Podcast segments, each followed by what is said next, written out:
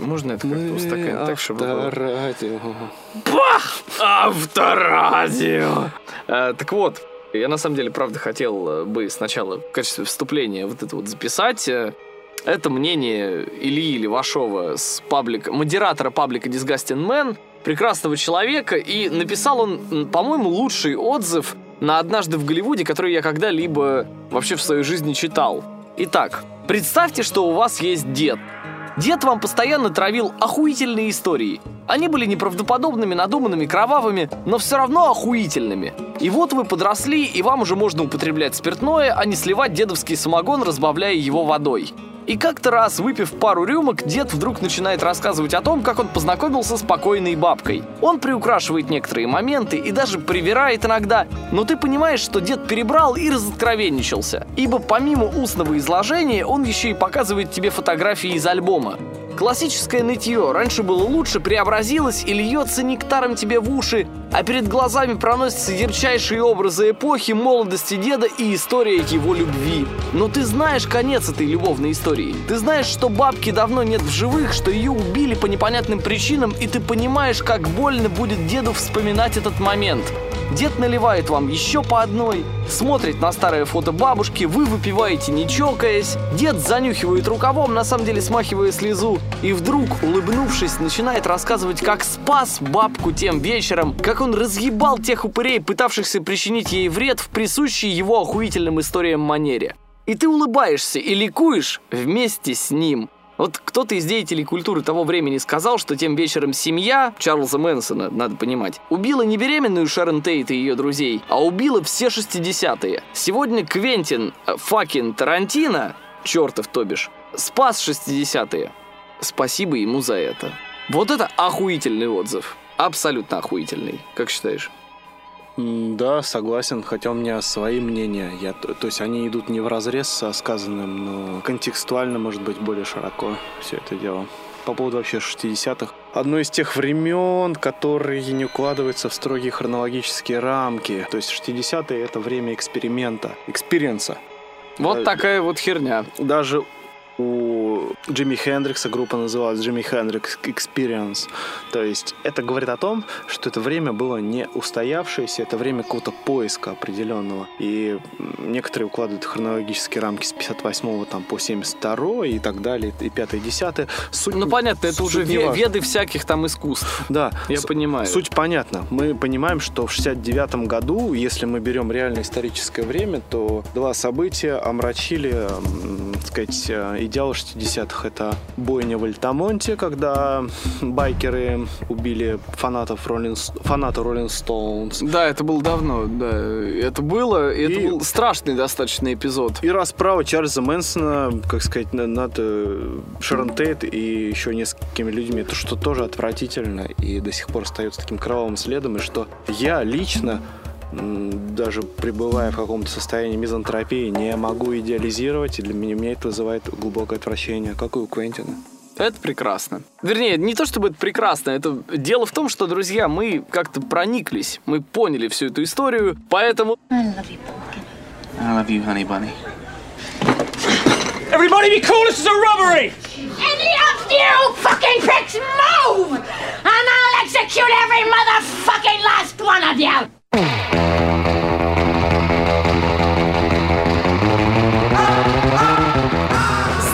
Здравствуйте! С вами подкаст Dungeon Masters. Мы здесь собрались опять-таки вдвоем, как и в прошлый раз, э, с еще одним моим прекрасным знакомым. Меня зовут Максим. Я постоянно здесь все провожу. А вот есть Ярослав. Ярослав, опять-таки, не первый день в кино, можно сказать. Работает э, крепко именно в этой индустрии. И вот мы как-то посидели-посидели, да подумали.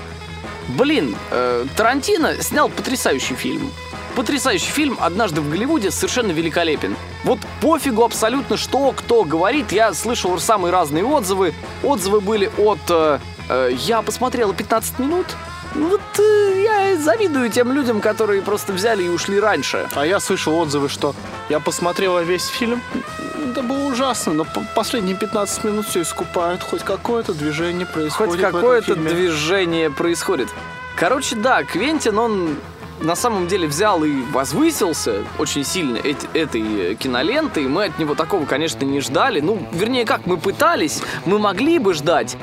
Но он сделал такое, от чего в моем личном топ-3 однажды в Голливуде все-таки заняло уже даже, наверное, второе место, потому что первое занято безраздельно криминальным чтивом. Так уж, ну, тут ничего не попишешь. В этом, Никуда не выпнешь. в этом беда, никуда его не Ни выпнешь. криминальное чтиво, ни бешеных псов, как я говорю. И вот поэтому мы должны сейчас, на самом деле, провести полную ретроспективу. Я не знаю, в какой раз я буду это- этим заниматься, потому что уже в самых разных проектах, в самых разных передачах мне много раз приходилось озвучивать свои мысли в отношении карьеры Квентина Тарантино, потому что я обожаю этого режиссера, безусловно. Оно да и трудно его не любить.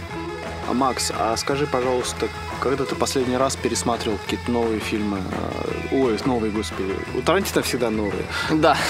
Вообще его Как в фильмы, первый его раз. фильмы, как в первый раз. Слушай, совсем недавно, совсем недавно мы э, решили пересмотреть с супругой Джанга Освобожденного. Ну, вернее, она посмотреть, а я пересмотреть. В киношке, наверное, видел пер... Ну, в киношке раз. я, разумеется, Я да, тоже, изначально в кино смотрел. И я не видел его в оригинале, каюсь до сих пор, потому что Джанго Освобожденный показался мне на тот момент просмотра в кино ну, таким, ну, типа, классным, стильным, великолепным, но простоватым. Каким-то и не очень заслуживающим пересмотра. А потом мы как пересмотрели, и вообще все по-другому. Но суть не в этом, суть сейчас не в этом. Давай вернемся к тому, что Квентин Тарантино, Квентин Тарантино, кто это? Это человек в первую очередь. Это не режиссер, не деятель культуры и искусства. Да в конце концов, у него с образованием огромная беда. Человек школу не закончил. Давайте с этого начнем.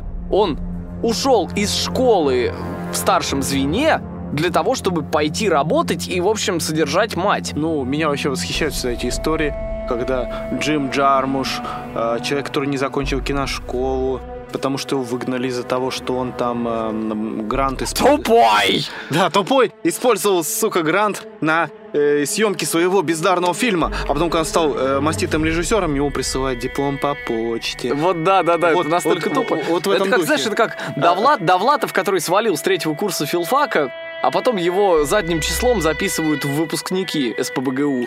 Ну, по-моему, это немножечко А- наебало вам А отдает. Тарантино м, встречается с распростертыми объятиями Медински. Насколько он возможен в силу его эмоциональной, в принципе, замороженности. Мединского-то? Ну, потому что он не человек. Но мы об этом как-нибудь в другой раз поговорим. Да, к сожалению, видео не видно, но мы постоянно мимически что-то пытаемся изображать. Да, да, да, да, да. Э, Потому что все-таки, ну, изобразить функцию это достаточно сложная задача, но мы с ней Это балет, справляемся, это друзья. балет, балет. Клянусь, Прямо здесь, в этом тесном помещении. Итак, э, да, Квентин Тарантино не закончил школу, даже просто не то что киношколу, просто старшую школу Ну, общеобразовательную. он представьте, этого не что сделал. алгебру и начало анализа он не сдавал. Да и как бы и, и нужно ему это, и не нужно вовсе. Тут другое дело. Как вообще ковался э, стиль Тарантино? Он смотрел очень много самого разнообразного кино по телевизору изначально. Он гораздо больше времени уделял телевидению, нежели чему-то другому в своей жизни. Но это еще до того, как он решил все-таки связать свою жизнь с кино.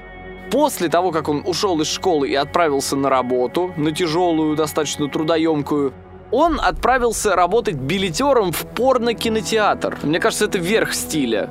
Это же, получается, был конец 70-х, да? Ну вот как раз да. А конец 70-х, расцвет, о, точнее не расцвет, закат порно-шика. Это когда порноискусство в Америке еще, ну, порнофильмы крутили. Ну как в порно-искусство там. Ну да, да, да, да. Крутили да, в сути, да. кинотеатрах. Вспомним это, В фильм о 70-е «Таксист». Фильм таксист «Таксист» как порно- раз об этом. Ск- Скорсезе, когда главный герой ухаживая за девушкой, ведет ее в порно-кинотеатр, ничего не вкладывая в это. Он думает, что ну это нормальный досуг, а она, она говорит, подлец, и убегает. Это ужасно, фу. Ну, я согласен, абсолютно это ужасно и фу. Но, тем не менее, порно-кинотеатры были, и Тарантино очень много времени отдал на это. Но порно его, как творца, не сформировало, что на самом деле замечательно. Хотя я бы посмотрел на порнуху от Квентина Тарантино.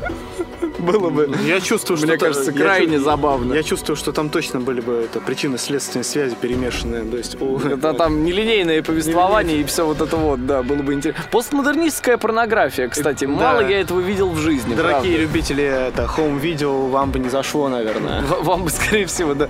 Все бы тоже такие. Ну, первые 15 минут посмотреть, конечно, можно. А кто бы сказал, ну, знаете ли, последние 15 минут оправдывают все первые полтора часа. Ну, потому что там как раз ебутся в последних 15 минутах. Э, Так вот, и э, суть-то в чем? Вот он не закончил свою вот эту вот э, деятельность. Вернее, нет, деятельность в порно-кинотеатре он, конечно, закончил. В конечном итоге это было здорово, и направила его судьба в замечательное место под названием видеопрокат. Ну, чудо. Видеопрокатов, опять-таки, сейчас уже не осталось. Я вот маленький помню, как мы туда ходили, в постсоветской России. Мы ходили, значит, в э, видеопрокаты, брали эти VHS-кассеты, смотрели всякое разное. Отец приносил тоже каждый день по новому фильму. Ну, кайф же. Ну, просто кайф. А Тарантино был тем самым человеком, у которого был ключик к хранилищу этих самых Который кинополотен. Который безмерно все это смотрел. И Очень много. Ну, видимо, это был лучший продавец-консультант. Если что, он делал всех. Да, он делал всех, конечно, он всем рассказывал про все абсолютно. Это вот знаете, вот как вы приходите в э, условный 1С интерес и внезапно начинаете р- и разговариваетесь с продавцом. Вот так вот. Внезапно начинаете с ним беседовать, он вам рассказывает то, что он знает про там игры, предположим. И, и вы делитесь с ним тем, тем, что вы знаете о видеоиграх. И начинается такой вот прекрасный диалог, в котором вы на самом деле можете даже забыть, что время-то идет, и вам домой пора ехать. А вы вот так вот раз и нашли человека, с которым можно провести некоторое время за плодотворной беседой. И Тарантино в плодотворных этих самых беседах о кино проводил львиную долю своего времени. Просто постоянно. И это тоже круто, это тоже его сформировало как художника. Ну блин, Ну да. если не смотреть кино и не говорить о кино, но при этом ходить на какие-нибудь там кинокурсы, курсы постановщика там и так далее, да ничего вы не добьетесь абсолютно точно. Творчество надо понимать на практике. И Тарантино это в первую очередь практик, а не теоретик. Сам же он говорил про то, что лучше отдать э, 6 тысяч долларов э, на не знаю, условные там, кассеты, просто на, на, на, на записи Ну, у него кинолент. 6 тысяч Лучше долларов. за 6 тысяч долларов снять кино. День рождения лучшего друга. Да. Фильм, который Короткометражный никогда не получится, который он несколько лет потратил, на который при проявке пленки выяснилось, что ну, на монтаже, что, блин, настолько... этот Фильм говно? Фильм говно. Но Тарантино сказал, ну, извините, но я для себя прошел лучшую киношколу. А потом вот Александр Невский говорит, значит, такие вещи, что э, в последнем моем фильме вот у меня был сценарист, э, он э, писал с Тарантино, знаете ли. Для И самого- он не добавляет, что он писал с Тарантино для Самого- дня рождения лучшего друга, да, для самого его Любительского. любительского и вообще забытого и, может быть, даже заслуженно забытого Александр фильма. Невский это человек, который случайно поймал э, Арнольда Шварценеггера, обнялся с ним, сделал селфи, а потом говорит, мой лучший друг Арнольд Шварценеггер. Виделись с ним, просто каждый день с ним виделись. Мы с ним просто, он, он мне звонит, и я прямо говорю, Арни, Арни, сейчас. Не, он рассказывает секунду». другой, он такой... Они сидят, значит, на премьере его фильма, Невского, я имею в виду, не Шварценеггера, Невского. Невского, И. Шварц такой толкает его, значит, в бок такой, говорит, слушай, ну как круто, а, вообще, что происходит на экране? На экране происходит залупа ежа, и мы все это знаем. И Шварц такой не может одобрить чисто физически, но, блин, Ну, локоть Саша- у него конвульсивно дергается. да, просто от ужаса, от увиденного. Вот, э, такая ситуация есть, но это мы сейчас ушли далеко-далеко. А вот э, Квентин снял, да, короткометражку, пользуясь своими практическими знаниями о кинематографе. Снял короткометражку «День рождения лучшего друга», она не получилась. Ну, то есть она получилась весьма... Он ее не закончил. Он как Гоголь сжег половину. И, в принципе, да и черт с ним. Хотя, с другой стороны, я вот недавно ее посмотрел, и на самом деле в ней очень много элементов, которые в дальнейшем не все творчество Тарантино определили. Мотивы из дня рождения лучшего друга встречались у него только в первых его сценариях. И в том числе в этой, в настоящей любви. Первые попали. его сценарии. Настоящая Перейдем любовь? к ним. Давай. Настоящая любовь. Раз. Прирожденные убийцы. Два. По сути, это один сценарий. На самом деле. Но в исполнении разных режиссеров этот самый сценарий заиграл совершенно по-разному. С чем разберемся сначала? Давай с прирожденными убийцами. Они меньше относятся к творчеству Тарантино. Да, они без прям проблем, э, да. меньше всего, они, они идут совсем по касательной. Ну, в силу того, что... Хотя диалоги узнать, вот именно, знаешь, диалоговое строение узнать можно. Да, На ну, самом уже фирменные. обра- ну, обращение с материалом совершенно другое. Это Оливер Стоун, который уже, он по- совершенно по-другому действует. Это причем Оливер Стоун не простого периода, это Оливер Стоун не периода э, демонстрации ужасов Вьетнама. Это другой Оливер Стоун. Это Оливер Стоун периода человека... Это Оливер Стоун периода отказа от кокаиновой зависимости. Ему было плохо. Ему было катастрофически плохо. Совсем недавно, ну как совсем недавно, этот период начался, по сути, с фильма «Лицо со шрамом», когда он уже старался крепко отойти от кокаина, но Аль Пачино ему этого не давал. Ну, потому что ему самому было очень хорошо. Ну, 80-е, Америка, блин, Голливуд, там все сидели на чем подряд, на, на чем попало Вот я, абсолютно. я родился в 88 году, я ничего не могу о 80-х знать, а 90-х смутно. Но у меня все время ассоциация в 70 с 80-ми, что это кокаиновое какое-то время. Кокаин и... Не у нас, но тем не менее. Ну да. Но дело в чем? Дело в том, что... Но Голливуд, он абсолютно был прококаинен. э, Про кокаинин, и мы даже через видеокассеты, через все это мы воспринимали вот это. Мы чувствуем это время. У нас ассоциация Мартин Скорсезе, кокаин, э, Коппола, кокаин и так далее. И Брайан Де Пальма, и Аль Пачино, и Безусловно. Оливер Стоун тоже, конечно же. И вот Оливер Стоун пытался себя перебороть, поэтому фильм такой рваный. Опять же, э, вот эти вот отхода, они на самом деле сильно влияли на его режиссерские, э, в принципе, потуги. И поэтому постановка настолько странная, настолько шизофреничная, настолько, как сейчас говорят, упоротая, что, ну, это чувствуется. Просто Ну, чувствуется по ну, фильму. Временами ощущение, что это, короче, Наркотрип такой Наркотрип очень длинный, это, это- затянувшийся. Это, это клип с элементами такого наркотрипа, с элементами каких-то медитативных эмбиент моментов, но в целом э, целостного восприятия нет. Это правда, это правда. Это правда? А То кино о чем? ну, кино там- о том, что есть пара Микки и Мэлори в исполнении Джульетты Льюис и Вуди Харрельсона. Которые молодого. становятся героями СМИ. Просто Да, героями которые молодежи. становятся героями молодежи. Это, по сути, Бонни и Клайд на максималках. Они Да, не а грабят банки. сравнивал, Они да. не грабят банки. Ну, собственно, Тарантино с них и списывал эти образы. Они не грабят банки, они просто убивают шелупонь. Просто берут и валят. Ну, там местных жлобов, гопников и прочее. Такая парочка Шерифов. маньяков. Это интересные образы. И тут надо понять, что Тарантино, первые работы сценарные Тарантино, они заключались в том, что он, я не знаю, каким-то образом таким пытался пережить собственную влюбленность. Потому что они у него были... По сути, это мелодрама, только с огромным количеством убийств. Я понимаю. На самом деле. Мне кажется, Тарантино всю свою жизнь... а, во-первых, Тарантино — это пик максимума нового Голливуда, когда нового Голливуда уже не было. В каком году он там родился, Тарантино? Но дело в том, что... 60...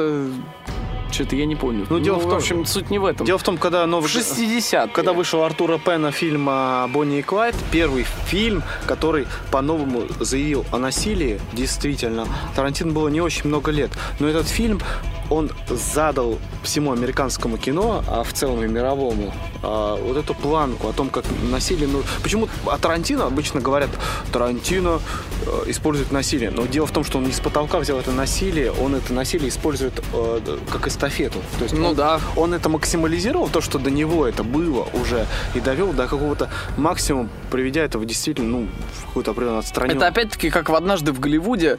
Давайте убьем людей, которые научили нас убивать. Смотри. Это примерно это такая. Макс, когда я шел Но сю- Тарантино по-другому это использует. Тарантино использует наработки людей, которые научили его, собственно, как показывать я- насилие. Пока я к тебе шел, а к тебе шел долго, да? Это получается, я прошел э, 100 дорог. Примерно. Да, может, Может быть 99, плюс-минус одна. Плюс-минус одна, ну, с каким темпом я еще шел, за это время я размышлял, читал какие-то вещи, но я сразу говорю, что мы не можем эту тему исчерпать, потому что э, тема насилия в кино действительно безграничная. Каждый год какой-то тот или иной фильм пытается ее по-новому переосмыслить. Пожалуйста, Мартин Макдона, э, как это называется? Три билборда? Три билборда.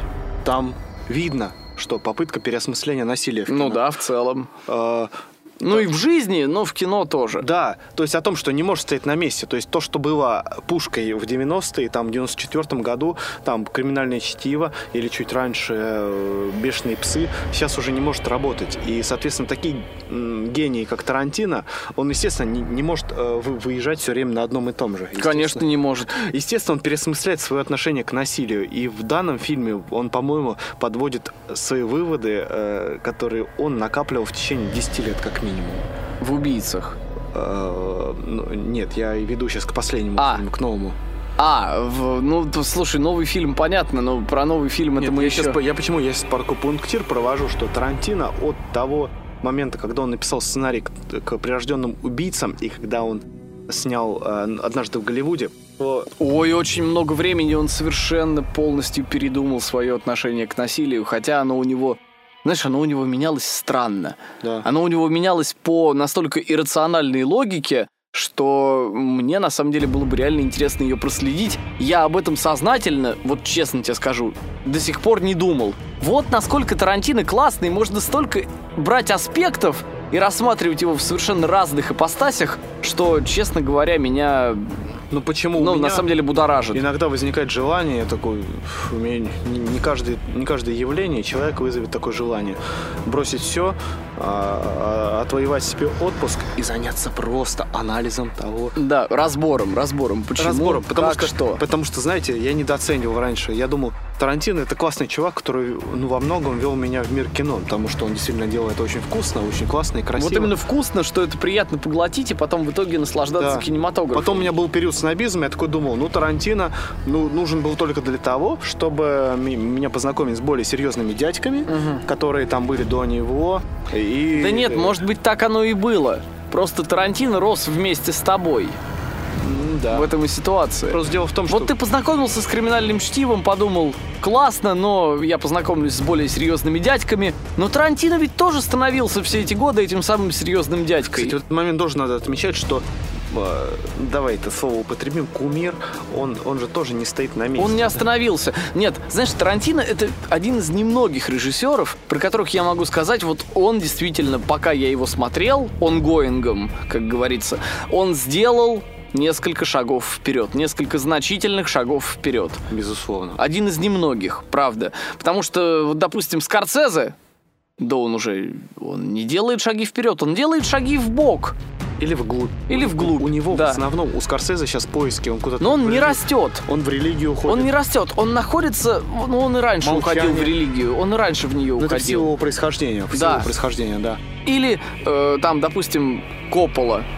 Он тоже не уходил вперед, он уже не идет вперед. Зачем ему идти вперед? Или Спилберг. Да. И Спилбергу тоже не нужно уже идти вперед. Мне иногда... Они уже выросли максимально до потолка. У меня так- такое ощущение с этими ребятами, что они свою программу максимум очень давно выполнили. И теперь они уже, в принципе, плане кино, для них не очень интересно, ну, там, куда-то в рамках его расти. А для Тарантино кино это оставля... о- остается очень, очень главным сегментом жизни. Глав- Ну, конечно, главнейшим. да, конечно. Понятно, что он говорит, что у него есть еще комиксы, литература, он там русскую литературу любит. Он все это хочет, да, он в театр тоже хочет податься, но мы же все понимаем, что кино это Это, первостепенно. э, да, кино. Почему? Почему именно кино? Потому что в кино, на самом деле, до сих пор сконцентрировано, э, в принципе, все искусство, все искусство мировое, максимально все его возможности.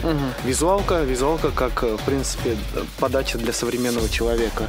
И повествование, история, и звуковой ряд, и все остальное, и драматургия, которая, блин, бог весь когда была изобретена, до еще древних греков. Кино до сих пор сосредотачивает. Как бы мы ни хотели, но кино архаичным не стало. Вообще нисколько. Это Да. правда. Единственное, что кино просто стало настолько разноплановым, может быть, даже очень давно. Почему, погружаясь в эту тему, начинаешь просто тонуть, думаешь, а как люди рассуждали о кино а, в начале 20 века? Когда не было кино. Для них просто событием было, что они что-то видят на экране.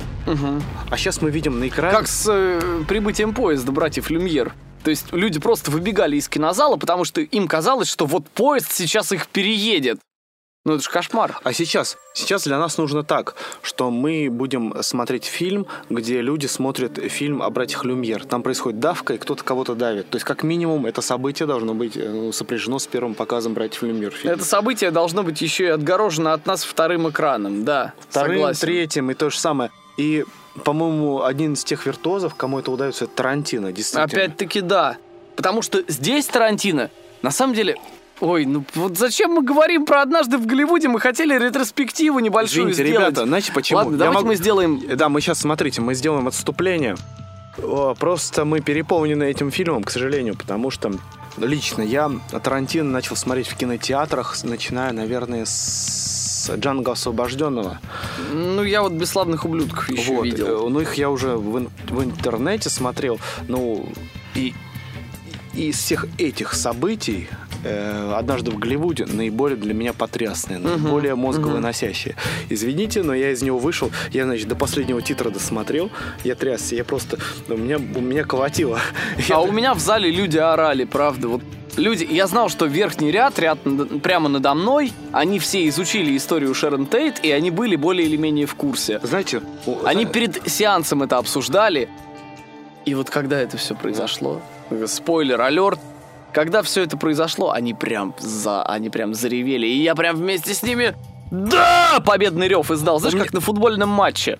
У меня было полное ощущение, что сейчас возродится Восток и начнется би- это, би- как это, свободная любовь просто в кинотеатрах. Потому что такой, такого единения я давно не видел. Те, кто были не в теме, они просто молчали, но в основном люди либо смеялись, либо ликовали. Да, это правда в основном, но потом откуда-то появились... Но люди, которые пишут интернет-комментарии, они, видимо, были... Все-таки оказались большинством, ну и, видимо, не ходили в кинозалы, потому что потом э, реально 90% комментариев это... Я видел даже комментарий «Я очень люблю фильмы Тарантино, я обожаю Тарантино, я Но? все люблю». Но он снял какое-то говно, я в депрессии две недели. А я, Ну, знаешь, какой встречал комментарий? если чувак реально любит Тарантино, то он, по-моему, по-моему, кого ты пытаешься наебать, короче говоря, чувак. А я... Серьезно? Я встретил, короче, девушку по работе. Она говорит, ой, потратила 300 рублей, два с половиной часа. Я такой говорю, слушай, а прикинь, сколько Квентин потратил на этот фильм? Времени и денег. Ну, времени. Главный ресурс — это время. И Он на говно какое-то непонятное. А, э, а чувак А писал... ведь, слушай, а ведь меня на самом деле поражает еще, насколько этот фильм был в удачное время задуман, видимо, начат и продолжен. То есть я не знаю, когда Тарантино его задумал, правда, но, блин, 8 августа 2019 года, пяти, ровно 50-летняя дата Вудстока. А, начало... убийства. Там получается убийство... Там дата убийства. У- да, дата убийства м, Шерон Тейт, а еще Вудстока дата чуть подальше. Да, да, чуть подальше, но... Но блин, 69-й вообще он это перенагружен. пи- пи- это, это 50-летняя годовщина убийства Шерон Тейт. 2019 год, 8 августа. Только как это так? мистика, то есть... э, Какая-то мистика, я, правда. я сомневаюсь, что он сидел с, с логарифмом или с чем-то там и такой рассчитывал. Сейчас я вот И к как, этой дате... и, и как, э, собственно, Дэвид Линч вымерял там, когда мне приступить к третьему сезону Твин Пикса. А ведь, э, как ты помнишь, там Лора Палмер сказала в конце второго сезона «Встретимся через 25 лет». Линч-то не спизнул, встретились, красавчик. Но Тарантино вряд ли, мне кажется, настолько, ну так, надолго все это дело задумывал, потому что Тарантино все-таки человек эмоция, я не к тому, что он не способен задумать такие долгие планы. Но, тем не менее, Ну да, это судя по- непонятно, как это все сложилось так круто, что это девятый фильм, это 8 августа, это 2019 год. Странно. Так, Ярик, давай вернемся к ретроспективе. Э, Нам нужно быстренько ее закончить, на самом деле, по-хорошему. И уже раз, да, галопом по Европам, мы быстренько выскажем свои мнения, свои предпочтения в этом отношении и э, какие-то вещи, которые могли сформировать Тарантино тогда с помощью этих самых фильмов. Итак, хорошо, «Прирожденные убийцы», мы понимаем, к чему это, но Тарантино при участии в разработке этого фильма на самом деле в конечном итоге стало стыдно, и он попросил себя вычеркнуть вообще полностью из титров, но Оливер Стоун все-таки настоял, чтобы его имя осталось в качестве человека, который остался на позиции Story by Quentin Tarantino. То есть Story by все-таки за ним осталось. Он был автором именно истории, а не сценария. Ну, в принципе, окей, хорошо, предположим. Ну, хитрый такой ход, потому что на самом деле история это самое главное. Да ход хитрый, правда, но с другой стороны, Оливер Стоун, в принципе, отдавал ему так или иначе дань памяти таком случае. Пам- чтобы памяти его, э, его в фильме, авторства. да, чтобы все-таки авторство его осталось в истории. Далее идет фильм Тони Скотта, купленный, э, «Настоящая сценарий, купленный им в конце 80-х, «Настоящая любовь». Там сыграли кто? Кристиан Слейтер и я... А, Брэд Питт там, кстати, был. Ну, А, был. Майкл Рапопорт там тоже был. И на самом деле больше я никого не помню. Но, по сути, «Настоящая любовь» — это те же самые прирожденные убийцы, Ну, это роуд-муви, во-первых, начнем с того. ну и прирожденные убийцы тоже, по факту. Начнем с того, что роуд-муви — это главный жанр, утвердившийся в период нового Голливуда. Началось все с большой гонки, насколько я помню. Какой год? Э, 69-й, по-моему. Началось с беспечного ездака. Ну, беспечный ездок, само собой, но там еще большая гонка. А, большая гонка даже раньше была, по-моему. Нет, фишка не в том, что раньше, потому что роуд-муви было и до этого.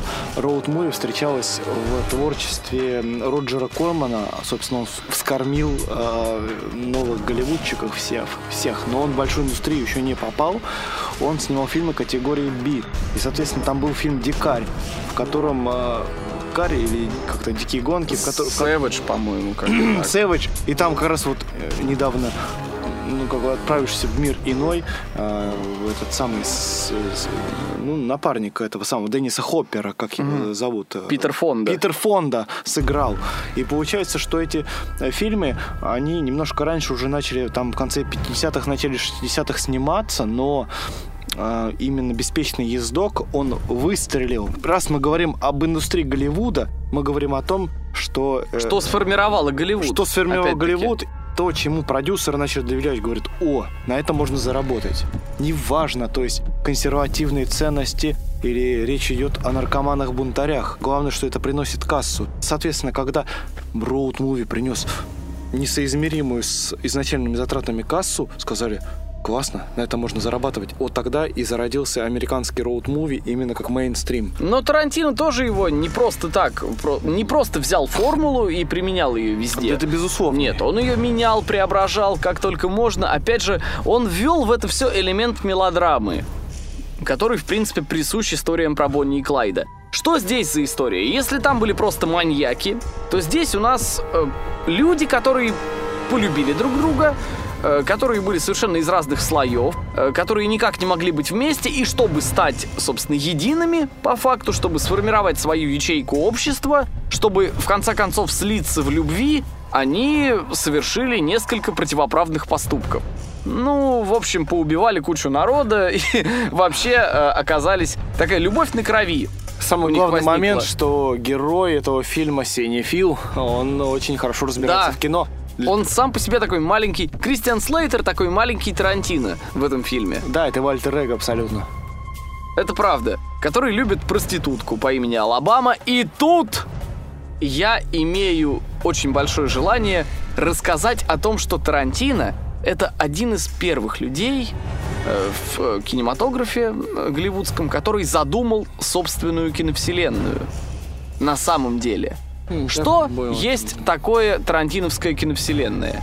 Каждый его фильм, более или менее приближенный к реальности, это истории как бы из этой самой вселенной. Просто истории из жизни. То есть это «Бешеные псы», «Криминальное чтиво», «Настоящая любовь». Все эти фильмы объединяются в реальность его собственной киновселенной. А все его фильмы нереалистические, то есть условно-исторические, это фильмы, которые как бы в той киновселенной, в реальности той киновселенной, это фильмы, которые смотрят жители этой вселенной. То есть «Бесславные ублюдки», «Джанго» и «Омерзительная восьмерка» — это фильмы, которые в этой киновселенной существуют. Оттуда, кстати, и берется вот этот вот момент в «Омерзительной восьмерке», когда герои по, какой-то странной причине начинают обсуждать сигареты Red Apple. Там такое происходит. Да-да-да. Откуда этот момент взялся? Он кажется странным, он кажется просто такой вот намеренной отсылкой Тарантино к своему собственному вот этому вот универсальному элементу сигаретам Red Apple. Но нет, это не самолюбование Тарантино ни в коем случае. Это стилизация под нативную рекламу в фильмах тех лет. Потому что фильм «Омерзительная восьмерка», как и «Джанго», как и «Ублюдки», это как бы фильм, который при этом является фильмом в художественной вселенной, в котором он существует. Боже мой, это настолько... Вот эта концепция уже делает Тарантино одним из ну, высших существ в Голливуде. Безусловно. Тарантино Как мне кажется. человек, который несет, ну, собственно, ответственность за прошлое, будущее, настоящее Голливуда и еще и за собственную вселенную. То есть, э, ну, я не знаю, никто за это сильно не берется. Нет, ну, на самом деле, ближайшим аналогом Тарантино является Кевин Смит в этом отношении. У Кевина Смита тоже Ну, есть своя да, вселенная. да, да, они похожи. Он тоже любит, очень сильно любит вот эти вот они- постмодернистские они- диалоги. Они приблизительно одно поколение. Они через Они Sundance- начинали даже через одно, да. Через Санденс начинали, они выросли на комиксах и телеке, на джанк-фуде и на прочем-прочем. Но при этом Кевин Смит, он больше про обдуться и приколоться. Хотя у. Кевина Смита есть жуткий фильм а, «Бивень». Ну, вот, кстати, Бивень, правда, Бивень это вот, это, вот эта вот попытка уйти, э, попытка Смита, хотя и Красный Штат тоже, кстати. Это вот как раз попытки Смита уйти в высшую лигу. Но пока, мне кажется, у него это плохо. Хотя Красный Штат и Бивень это интересно. Это очень интересно, и вообще я к, к Смиту отношусь с, с тем же уважением. Он э, Ну, не с тем же прям уважением таким, но с большим уважением, с безусловно. большим, ясно. Он просто концентрируется на других вещах. Да. Он все-таки более комедиант. Он занимается стендапами, он э, ведет классный подкаст, офигительный подкаст. Ну да. И Смит, он скорее, он такая общемедийная персона, которая так или иначе Ну, все равно из своего поколения вышла и е- сформировалась если он, там. Если он комедиант, то все равно мне хочется больше таких комедиантов, чем а, Да, Comedy чем Club, остальных. Чем Comedy Club. Да при чем здесь Comedy Club? Ну, я даже, так чем- условно Ну да, да. Чем, в принципе, современный вот этот вот юмор, который основан ни на чем. Ну ладно. А, суть тут какая? Здесь герой, да, синефил в настоящей любви. При этом Тарантино очень понравилось, как Тони Скотт распорядился его сценарием, правда. Поэтому он себя вычеркивать не стал, разумеется. Да и фильм-то классный. Вспомни роль до того же самого Денниса Хоппера в этом прекрасном фильме. Или роль потрясающего абсолютно Кристофера Уокена, который там сыграл сицилийского мафиози. Блин, Кристофер Уокен, который играет босса мафии, это, по-моему, ну, это вещь, на которую я могу смотреть бесконечно с этим его, Да, безусловно. с этим его голосом фантастическим. Но мы уже в прошлом подкасте об этом говорили, о Кристофере Уокене, да. Дальше уже наступает сольный период Тарантино. По факту, Далее он получает карт-бланш в руки. И получает он карт-бланш не потому, что он там с кем-то связался, не потому, что у него там был какой-то условный блат, хотя это было. Но этот блат он получил только благодаря космического уровня сценарию. Все, кто так или иначе оказывал ему протекционные услуги, эти люди читали сценарий «Бешеных псов», ну, даже не «Бешеных псов», с названием тут тоже крайне интересная история. Резервуар Докс, как это переводить еще очень... Тут вопрос был в том, что Тарантино на самом деле хотел как бы назвать фильм «Прощайте, псы», то есть «Au revoir, dogs». Да. Но, к сожалению, Тарантино не знал совершенно, как пишется слово «аревуар», но он знал, что во французском очень много нечитаемых Это букв. легенда или правда? Это, это, по крайней мере, легенда, которую рассказывает продюсер, э, женщина, которая помогала ему продвигать Мне, псов мне просто и убить Билла. э, тема попадалась, что э, немецкие журналисты, рассуждая о Тарантино, о его вот этом выстреле в фильме «Резервуар Докс», рассуждали так, что, ну вы знаете, «Резервуар Докс» объясняется очень просто. Просто в Америке очень много резервуаров, то есть мусора. Там лазают А, псы. типа мусорные собаки, И да? там у них очень много мусорных псов. Вот так вот они рассуждали. Там тут реально много трактовок есть. но, А, класс, круто, не когда менее, автор не объясняет ничего. Когда сейчас вместо аревуар иногда говорят резервуар, так вот просто, вот, знаешь, аревуар, у меня, препода... у меня мастер курса на театральном еще, он вместо аревуар по телефону, он явно хотел сказать это, он в качестве прощания говорил резервуар. Все, до свидания. То есть он явно отсылался к Тарантино. Ну да ладно. Это фильм крайне интересный, да. Это первый фильм, о котором можно сказать, Тарантино тут, ну, вдохновился, прям вот капитально вдохновился.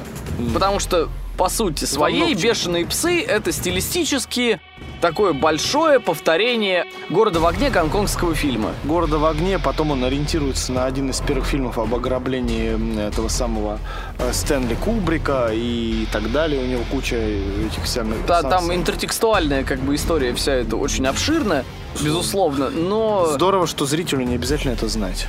Да, Зритель этого не знал, и зрителю очень понравилось. Как только зритель это узнал, стало ли хуже? Вопрос. Нет, не лучше, не хуже стал. Ничуть не хуже Просто стало. зритель стал больше знать. Просто дело в том, что, в принципе, постмодернизм — это про компилирование имеющихся вещей, а не создание чего-то радикально нового. И на самом деле, по-хорошему, вот это вот перекомпилирование с точечными изменениями делает сейчас гораздо больше, чем попытки просто придумать что-то то, чего никогда не было. Ну, серьезно. И Тарантино в этом плане один из главных певцов эпохи. Так что мне кажется, что ему еще и в этом смысле, э, человеку, который так или иначе сформировал тот подход к постмодернизму, который нужно сейчас педалировать, ему тоже нужно отдать э, дань уважения за это. Далее, конечно, наступил еще больший триумф, криминальное чтиво. Это Кан, абсолютно Кан, 94 год. Он немножко, так сказать, как это говорят, утер нос, усы Никите Сергеевича Михалкова, который тогда выступал с фильмом, а, как он там называется, «Утомленный солнцем». который, кстати, очень полюбил криминальное чтиво. Да, Он его, правда, очень любит, Никита Сергеевич Михалков. Вот, поэтому у него есть вкус, надо сказать, в этом смысле. не отнимешь. Криминальное чтиво кино, которое рождалось вообще не в муках. То есть после «Бешеных псов» Тарантино выдали карт-бланш на руки, он мог делать что угодно. Но вот появился Майкл Мэтсон, он его позвал сразу, и Майкл Мэтсон такой прочитал сценарий, ну, начало сценария, и свои куски, и сказал, блин, что-то скучно как-то, я не буду сниматься, у меня есть другие планы. Так вышло, что во вселенной Тарантино есть два персонажа с фамилией Вега. Есть Вик Вега из «Бешеных псов», его играл Майкл Мэтсон. Алан Вега, И да? Винсент Ви- Вега. а, Винсент Вега. И Винсент Вега из «Криминального чтива», его роль исполнял Джон Траволта. Я сейчас оговорился, я вспомнил Вегу из э, истории панк-рока. Ну, неважно. А, ну это всякое, все всякое раз- всё равно интертекстуальность. интертекстуальность, да. Э, всякое разное происходит. Эти два героя по нынешнему сюжету вселенной являются братьями. Но изначально никакого Винсента Веги существовать было не должно. Это должен был быть тот самый Вик Вега из «Бешеных псов». Было бы даже прикольнее. Было бы реально очень круто, но Майкл Мэтсон сказал, что он не хочет, потому что считает картину бесперспективной. К сожалению, он ошибся, и вообще в карьере кажется- он ошибался много-много сотен раз, и если б не Тарантино, то никто бы о нем не вспоминал добрым словом. Кстати говоря, в «Однажды в Голливуде» он тоже есть. Он там играет одного из ковбоев в сериале про ковбоев. Все, я понял, это ближе к началу, да? Да-да-да, в начале Всё. в самом он появляется. Ну, его это лицо очень трудно хорошо. не, трудно не узнать. Его голос трудно не узнать даже скорее. Because he talks like that. Да и лицо тоже. Ну и лицо тоже, да, он страшный достаточно мужик. Ну, Ну, как, страшный, но выразительный. харизматичный, выра- выразительный, да. А Траволта тогда испытывал катастрофические проблемы с карьерой. Катастрофические. То есть 70-е были для него хороши, 80-е были для него плохи, и 90-е были для него катастрофические. Ну и, собственно, Траволта поэтому согласился. И, ну и вернул себя на Олимп обратно. Вот так вот вышло. Да-да-да. Это оказалось весьма хорошо.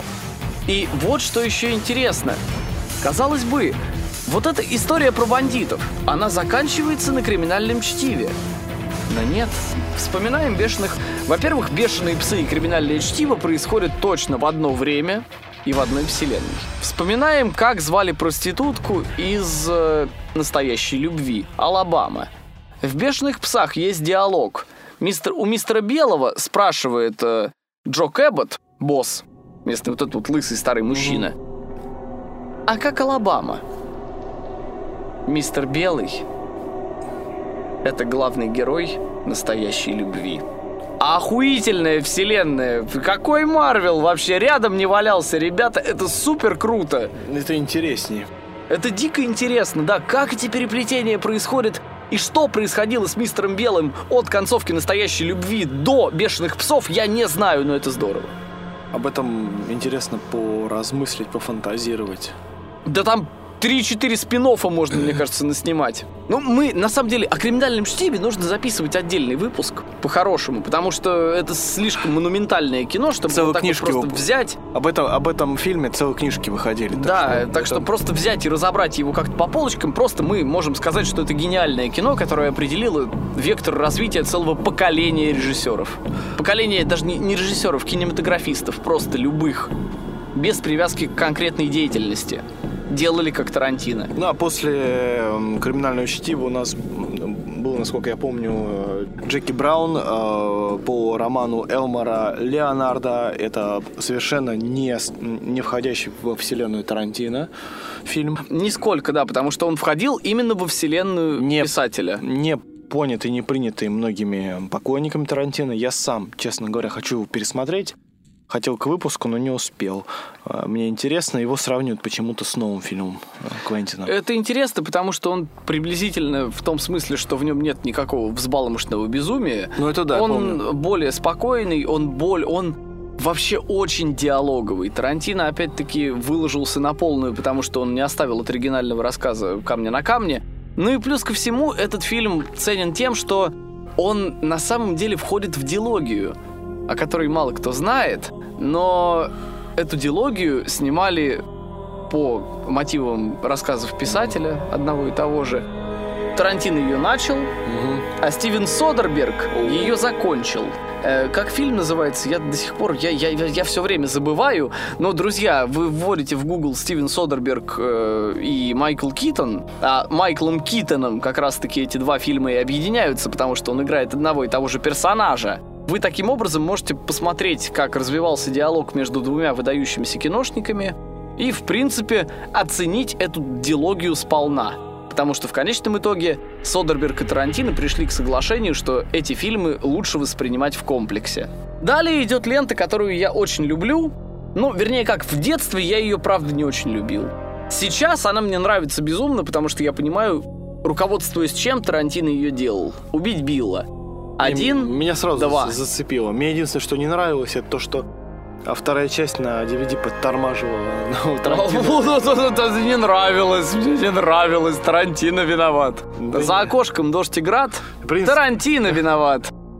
На самом деле, про убить Билла, про дилогию, э, можно сказать несколько вещей. Во-первых, она достаточно, достаточно... Многие говорят, что она на самом деле это два, это просто один фильм. Слитый, э, это просто один фильм, разделенный на две части. На самом деле я бы так не сказал по одной простой причине. У первого убить Билла и у второй части очень большая разница. На самом деле, это очень Даже- разные да- даже фильмы. жанровая. жанровые, да, это очень разные фильмы по темпу, очень разные фильмы по фокусу, очень разные фильмы по своей направ... нацеленности, скажем так. Первая часть «Убить Билла» — это как раз-таки выражение огромной любви Тарантино и все возможные омажи на кунг-фу кино. То есть вот действительно он создал такое идеальное кунг-фу кино. Он вообще, в принципе, воспел вот эту вот азиатскую культуру категории «Б» в первой части. Но во второй он ушел в свою любимую тему, он ушел в диалоги. То есть в первом, вообще первом «Убить Билла» было очень мало разговоров. Они были, но ты хоть один из них помнишь прям досконально? Нет, зато Нет. я помню, как он, как, а, как э, с- э, невеста рубит постоянно чуваков там мечом. Ну, понятно, 88 бешеных — это великолепная сцена, Там абсолютно. баба с булавой, которая на нее кидается. А диалоги начинаются... Нет, там есть, конечно, отрывистые диалоги. Отрыв Там- нет, есть, но помнишь, вот главное, помнишь, ты их не помнишь, скорее всего, потому что они были, они были нужны по факту. Для того, чтобы как-то мотивировать происходящее. А вот во второй части начался уже, началась вот эта уже поэзия слова, началась уже все сцены с Майклом Мэтсоном от и до. Почему это больше музыки стало Джеймса Ласта, вот этого все там там там там там там там та да дам вот это все. Да, да, да, да, И да. мелодрамы больше стало во второй части. Ну, там не то чтобы мелодрамы прям так вот уж, э, ну там скорее, там вот эта история про месть, понимаешь? Как раз-таки девочка, э, вот эта вот, которая... Мы с тобой еще встретимся, ты мне еще отомстишь, вот это вот все. разговоры с Биллом, кстати, в конце тоже. Билл, который рассказывает про комиксы. Кстати, никто лучше про комиксы не рассказывал вообще, наверное, в истории кино, чем Билл. Ах, в исполнении Дэвида Кэрридайна Царствие небесное. герой нашего времени. Есть такой трек у Бабангиды, по-моему. Дэвид Кэрридайн наш герой, он классный. Да, человек, конечно, может быть, переборщил с, аут- с аутоэротической асфиксией, но тем не менее... Но актер хороший. Актер прекрасный, да. Турман классная, все великолепные. Мэтсон классный. Мэтсон классный. Хоть и подонок. женщины, вот эти вот замечательные, одноглазая черная мамба и черная мамба это вернее героиня Умы Турман. Короче, там было очень много всего крутого. Это супер стильное кино, в котором есть потрясающая отсылка к фильму «Пять пальцев смерти». Ну, собственно, те самые «Пять пальцев смерти». И вообще Тарантино здесь просто от и до выказал уважение тому самому жанру exploitation, азиатского exploitation а, кунг-фу кино. Это, правда, круто. И Тарантино тут, конечно, от души выложился, как мог. Да, блин, черт возьми, он... Помнишь э, мастера мечей на Окинаве, который конечно. делал меч невесте? Первая еще часть. Это же Сони Чиба! Сони Чиба, великий кунг-фу актер, который снимался аж в уличном бойце. А в уличном бойце, я сейчас закручу еще сильнее, была первая кинороль Джеки Чана. Там Сони Чиба сворачивает ему шею и на секунду показывает его лицо. О, это 70-й конец, да? уже? Да, Ой. Слушайте, вообще сходится столько э, киновселенных. Джеки Чан — это актуальность современная. Джеки Чан продолжает сниматься. Джеки Чан снимается даже в российском кино. Не в самом Это лучшем. ужасно, нет, подожди. Э, Фильм «Ви-2» с э, Шварценеггером, друзья мои, и Джеки Чаном, это, я не знаю, причем самое интересное, что на них подали в суд, Простите их. на них подали в суд э, российские киноделы, потому что они почему-то вписались в качестве сопродюсеров в этот проект, потому что фильм не добрал в Китае, и они хотят за счет денег отчисления от Шварца и Чана каким-то образом хотя бы свои карманы наполнить. И, друзья мои, это, по-моему, это настолько мерзкая, ужасная херня, что, ну и к черту даже говорить об этом стыдно. Пу- Пусть эта мерзкая херня не лезет в наше любимое детство и юность. Да, а мы тем временем поговорим о человеке, который является огромной фигурой в биографии Тарантино. Мы поговорим о Роберте Родригесе. Родригес это настолько странный кинематографист, что о нем нужно тоже, на самом деле, отдельный выпуск записывать. Но, тем не менее, они с Робертом большие друзья, громадные друзья. Это вот один из главных броманцев в истории, наверное, кинематографа. То есть рядом стоят где-то, возможно, Лукас и э, Спилберг. Вот они, может быть, где-то рядом находятся. Ну, еще в каком-то смысле Джармуш и Курисмяки. Да, да, да, конечно. Вот Джармуш и Каурисмяки, разумеется, рядом тоже находятся. Но эти ребята, они из авторского кино, э, эти ребята из блокбастеров, а Тарантино и Родригес, они откуда-то из арт-мейнстрима. Это люди, которые выросли на одном и том же. Они одинаково совершенно любят кино, одинаковые его категории. Они выросли на фильмах категории «Б», и они каждый раз показывают, насколько эти фильмы плохие во многом, насколько они их сформировали. Более того, Родригес — это многостаночник. Однажды ему сказали на съемках «Города грехов», «Э, Роберт, нельзя просто выполнять такое количество обязанностей. Вы обязаны нанимать себе штат. Пожалуйста, почему вы делаете все в одиночку? А он был режиссером, сценаристом, оператором, монтажером, да черт возьми, композитором и продюсером. То есть, ну вот прикиньте, да, насколько он много может на себя взвалить. Ему сказали «хватит», и он такой просто «да идите нахуй». И ушел из гильдии кинорежиссеров. Просто взял и ушел.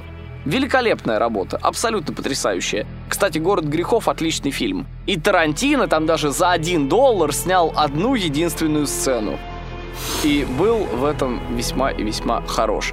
Та сцена, в которой Клайв Оуэн везет мертвого Бенисио Дель Торо на болото. По-моему, великолепно. И Родригес много достаточно времени отдал как раз на то, чтобы работать совместно с Тарантино. И главная их совместная работа это, разумеется, от заката до рассвета. И более того, э, изначально этот фильм э, должен был снимать сам Тарантино, ну, поскольку сценарий сам тарантиновский, но по каким-то причинам, вот мы сейчас пытались их восстановить, э, Тарантино уступил своему мексиканскому брату этот фильм. По разуму.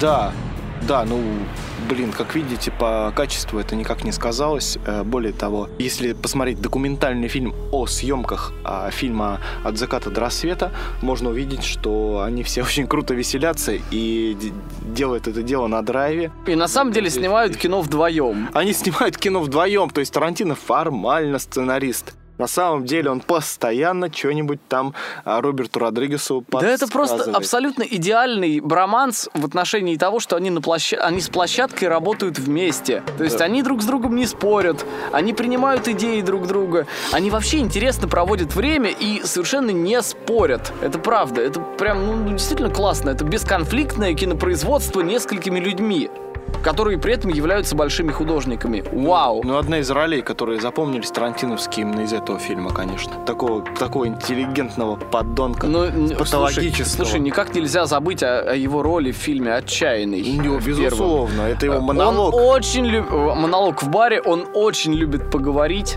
судя именно по этой По роли. всему И, судя, даже по по, пресс-конференциям его. опять-таки, даже по тем фотографиям с Мединским, то есть... Тарантино явно что-то рассказывает, жестикулирует А там активно, а Мединский слушает. стоит и слушает. Да. Родригес, конечно же, не, во вс... не так превосходен, как Тарантино. Объективно говоря, то есть у него есть дети шпионов. Хотя, на самом деле, у Тарантино детей-то нет, а вот у Родригеса детей целый выводок чертов. У него там реально 5-6, по-моему. Но Ну, уже И он нов- снимает- новости говорят, что Тарантино будет скоро. кто-то ну, это, там. да, новости об этом, безусловно. Тарантино женился, и это уже веский повод задуматься о том, что он хочет бросить нахер кинокарьеру, потому что раньше он говорил, что мои дети — это мои фильмы. Не, он уже по-другому начал мыслить. Он начал мыслить немного иначе, потому что он просто уже подходит к закату. Все-таки десятый фильм будет последним по официальным его заявлениям. Да Так просто что, ему, друзья, уже, да. ему уже не в кайф сильно вкладываться во все это. Он- Да он просто хочет заняться чем-нибудь еще. Ну, хватит, в конце концов. Но у него такая, у него восхитительная фильмография. 10 это красивое число, кстати, будет. Ровное такое. ровная, Завершённое. з- здоровская, да, то есть ты просто закончишь на этом и хорошо. А вот Родригес, да, безусловно, он снимал не самое лучшее кино, те же самые «Дети шпионов 3D», «Дети шпионов 4», это, простите, что такое, «Шаркбой», «Лава», детские фильмы в основном у него отвратительные. Но они отвратительные не потому, что Родригес виноват, а потому что он по старой памяти просто исполняет все функции самостоятельно. И, друзья, эффекты тоже рисовал он сам. В своем подвале. Вот, По-панковски получилось. По-панковски, да. И поэтому такие вот панковские 3D-эффекты, которые летят тебе прям в ебало, и тебя от этого, ну прям, ну мерзко, ну плохо. Но он пытался. Хотя бы за это его стоит уважать.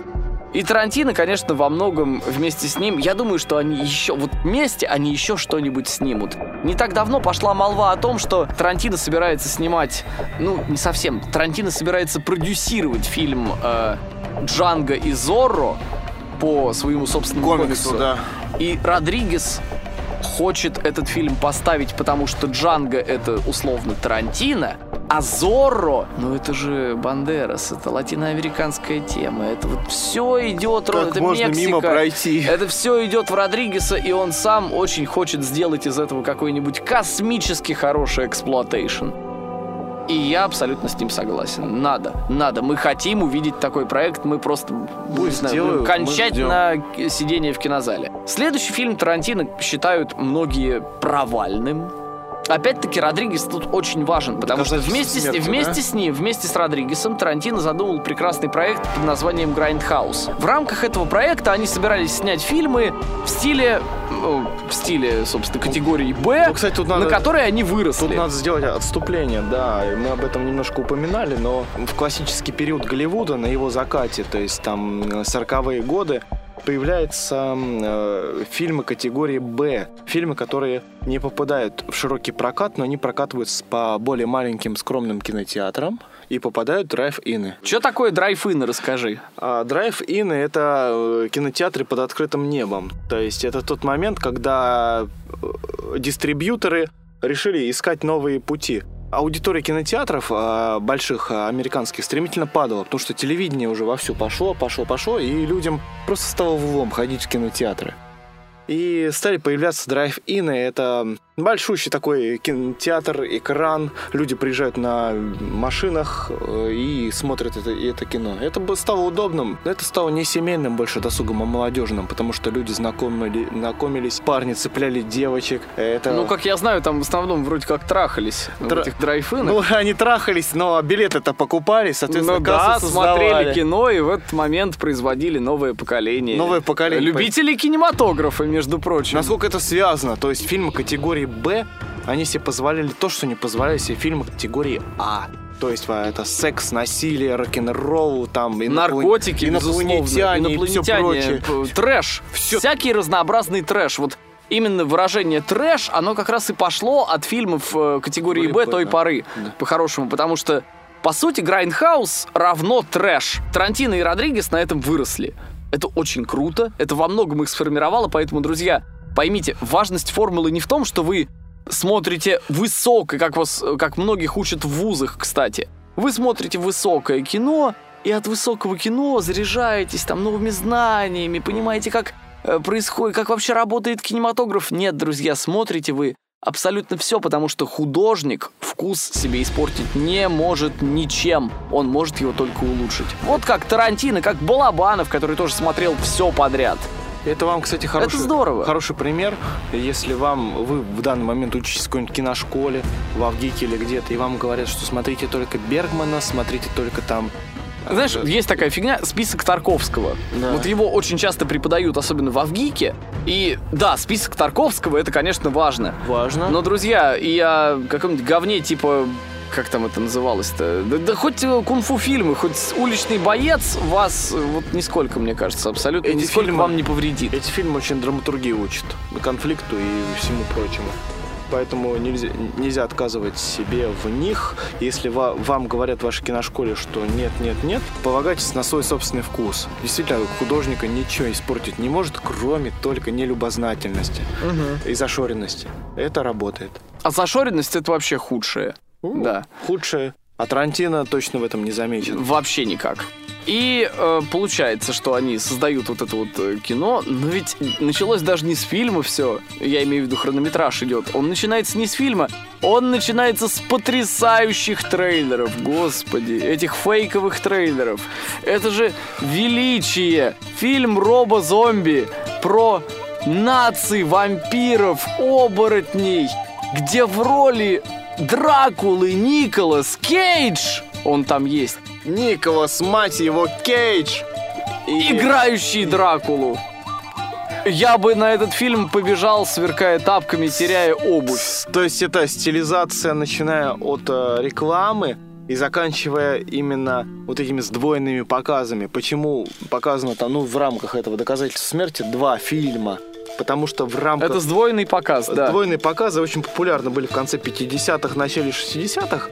Э, люди по одной цене получали два фильма. А перед этим еще шли рекламные трейлеры, ну как сейчас, только Да. там рекламные трейлеры были от дочерних студий, ну или от каких-то студий союзников.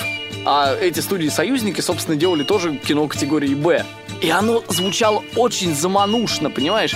И вот это вот Там- фильм э, про вервольфов, оборотней, вампиров с Николасом Кейджем, это великолепно. Дальше был фильм «Мачете», понимаешь? В первый раз трейлер «Мачете» был показан в рамках Грайндхауса. И никто тогда не мог поверить в то, что этот фильм вообще можно снять. Но Родригес продолжил шутку, он действительно его снял. К сожалению, правда, он шутку не продолжил до сих пор о том, э, которая была в Мачете 2, в Мачете убивает, о том, что Мачете будет убивать в космосе. Я жду этого фильма. Он обещал там Ди Каприо, но, правда, написал, что, э, возможно, актера заменят. Но, тем не менее... Самое главное, что это шутка в духе Грайндхауса. Это шутка в духе Грайндхауса, и на самом деле Родригес, может быть, в Грайндхаус заигрался с тех пор, но, мне кажется, Алитой он уже себя вывел немножко в другую... Да, не смотрел еще, стезю. но мне кажется... Я тоже не смотрел до сих пор, но в любом случае это другое. Это уже не Грайндхаус, точно. Ну, сам Поэтому факт, он у идет каждого, дальше. У каждого художника свой путь. Соответственно, Родригес не может повторять путь Тарантино, поэтому тем, От он, и тем он и прекрасен. Да. И ладно, про Алиту это как-нибудь потом, когда мы уже ее наконец-то посмотрим. Э, Но здесь момент важен какой? Обычно люди превозносят планету страха, снятую Родригесом. А вот на доказательство смерти как-то кладут болт и говорят, что, ну, вернее, доказательство смерти это очень плохая локализация, на самом деле, друзья. Потому что death proof — это ведь смерти непробиваемая по факту. То есть есть такое слово bulletproof, да, пули Да, непробиваемый. waterproof. А waterproof, да. А тут death proof. Смерти непробиваемая машина. Здесь речь ведь о ней идет. И про люди наши, почему они так не взлюбили доказательства смерти Death Proof? Потому что это фильм, который никак их ни за что не цепляет. Вот зомби-фильмы, дико популярные до сих пор, они в любом случае зацепят. То есть ты просто зомби-фильм, да, тут, ну, типа отсылка там, к каким-то, может быть, другим зомби-фильмам, ты подсознательно это понимаешь и как бы и принимаешь его лучше. Здесь же фильм не совсем простой. Это, по сути своей, такой хоррор в стиле 70-х. Про маньяка именно. То есть это не Джейсон Вурхис, да, там не герой слэшеров Не-не-не, сверхъестественный. это чувак такой с Это трассы, именно маньяк. Такой э, Который стиле- среди нас. Это простой мужик, который, блин, может оказаться маньяком. Да, в духе фильмов там маньяк полицейский, там, знаете, вот это все. Вы по внешности вообще Трэшовые. не определите, что это маньяк. И обычно, э, как эти фильмы строились, то есть маньяк есть, маньяк убивает, и в конце, возможно, его как-то убивают там, или, что бывало часто, он уходит из воды сухим. Угу. Чем смерти непробиваемая отличается именно от этого концепта? В конце жертвы, вот эти вот девушки, они не оказываются безвольными какими-то просто быстро выпиливающимися из кинокартины. Они, они жестоко отделывают этого мужика просто Они в смятку. жестоко пиздят бедного Курта Рассела. Кстати, да, Курт Рассел впервые появляется у Тарантино именно в этом фильме. Я так полагаю, Курт Рассел, кумир Тарантино, один из. Там, Да, да, да. Тоже крепко сваренный американский актер. Либертарианец. Да. Жесткий чувак, просто У жесткий него- чувак. У него просто по внешности видно. Что он жесткий чувак, это И правда. его, и его пиздят сексапильные девушки своими Розарио Доусон его пиздит в конце концов. да. офигительными ногами. Одну из которых он оторвал в процессе, но тем не менее это было забавно. И все эти практические эффекты странные, и все эти какие-то заходы, все эти диалоги, все эти непонятные беседы, все эти непонятные отсылки к тому, что про маньяк, ну не про маньяка, а параллельные истории, которые так или иначе отсылают нас к маньяку, рассказывают по радио. Все это на самом деле это просто отсылки к драматургии тех лет. Но диалоги тарантиновские, например, как когда он разводил девушку на танец, э, Курт Ага. Рассел, я имею в виду, все это осталось. Ну и опять же, э, фетиш знаменитый тарантиновский. Ярко Он здесь ярко выражает, он здесь настолько ярко выражается, что самая красивая нога улетает в небо. Опять-таки я об этом уже сказал. На самом деле фильм отличный. Если принять во внимание все вот эти вот интертекстуальные факты и все эти э, переплетения э, культурологические, то фильм прекрасный. Друзья, просто попробуйте осознать, э, какой за ним стоит слой э, других произведений, и с вот этим знанием пересмотрите его. Возможно, вам зайдет. Может быть и нет, мы не претендуем, по крайней мере, на истину в последней инстанции. Следующий фильм «Бесславные ублюдки». Тарантино творчество его делит обычно на три этапа. ну, получается, до убить Билла. До, да, э, нет, даже До- до, э, наверное? Death Proof. А, до, до- А нет, подожди, да, до Джеки Браун. Потому что Джеки Браун такой, он, ну, как бы берем единую вселенную Тарантино. Да, наверное, до Джеки Браун. Э, потом от Джеки Браун до Death Proof. Мгм. И потом уже от бесславных ублюдков до омерзительной восьмерки, потому что на самом деле, хотя и омерзительная восьмерка, хотя и даже однажды в Голливуде, оно, наверное, к этому периоду и относится, просто это логичное развитие этого периода. Зрелого Тарантино. Там уже начинаются невидимые или видимые связи, там той же самой а, омерзительной восьмерки с бешеными псами. Но это отдельная тема Да, вообще. короче, отсюда вот с бесславных ублюдков начинается зрелый Тарантино. Друзья, во-первых, ничего более крутого, чем 18 страниц сценария в начале, которые просто подряд произносятся. Там диалог. Но делают этот, но делаются просто они... Этот разговор показан так, что я более крутого вступления в своей жизни... Я видел более, ну, не более крутое, а по крутости сравнимое вступление в своей жизни. Вступление «Бешеных псов» — это тоже фильм Тарантино, черт возьми. Тарантино, драматург в «Бесславных ублюдках», вышел на абсолютно недостижимый уровень. Правда. Это, это безумие, это восхитительные диалоги. Каждый из этих диалогов помнится мне до сих пор. Более того, э, рецензии, я помню рецензии на «Бесславных ублюдков», и в этих рецензиях говорилось, ну, как бы мы ожидали экшена, мы ожидали крови, мы ожидали насилия, но оказывается весь экшен показали в диалогах. Ты вспомни, какой-то, какие там были перестрелки. Они там длились не 5 минут, там, знаешь, не какое-то продолжительное время. Там перестрелки это 15 секунд максимум. Это пах, пах, пах, пах, пах. Все, кровище, кругом трупы. Тут же. Все это делалось очень динамично, очень быстро. И все остальное время, два с половиной часа, отдавались на откуп диалогам. Это квинтэссенция Тарантино. Это его рассказ о том, что он умеет красиво говорить, его персонажи могут красиво говорить, увлекательнейшим образом о чем угодно. Да даже и Кристоф Вальц, кстати, в этом смысле помогает фильму на 100%, потому что его Ханс Ланда — это совершенно бесконечно прекрасный злодей, который выводит на чистую воду всех подряд, и он, ну, возможно, он является одним из самых умных в кинематографе в принципе и самых продуманных. К сожалению, правда, в конце он, на самом деле, ты даже думаешь, к сожалению, именно Ханс Ланда, вот Гитлера и Геббельса не жалко, а Ханс Ланда в конце огребает, и, ну, на самом деле, может быть, даже печально это в некотором роде. Потому что он вымышленный все-таки персонаж, Ну да, созданный для и он нас. приятный. По-хорошему, он становится тебе уже достаточно приятным, Хотя потому первая что сцена шокирующая. безумная, страшная и ни- никак к нему не располагает. Но вот дальше ты уже начинаешь постепенно в него влюбляться, и на самом деле Тарантино здесь уже показал то, что он просто хотел показать. Он взял историю, он создал на ее основе совершенно другую вещь, и, в общем-то, тоже определенной группе людей отдал долг, по факту.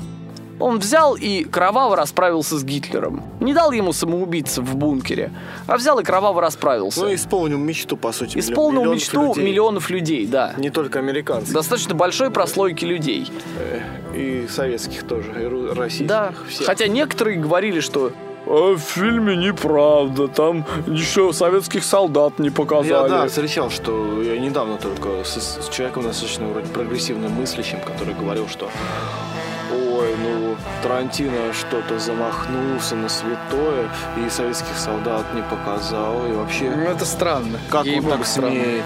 Самое главное, что он замахнулся на святое и все сделал правильно. В том смысле, что он это святое еще более осветил. У него же Гитлер умер. Это У него Гитлер не просто умер. Эллой Рот, жид-медведь, если что, превратил его в кровавое месиво. Потрясающе, великолепно. Хотелось бы видеть этого больше. Но на самом деле о бесславных ублюдках я опять-таки могу целый дополнительный подкаст Ну, записать, потому что это великолепно. Но мы идем дальше, потому что нам нужно торопиться. А есть еще Джанго освобожденный.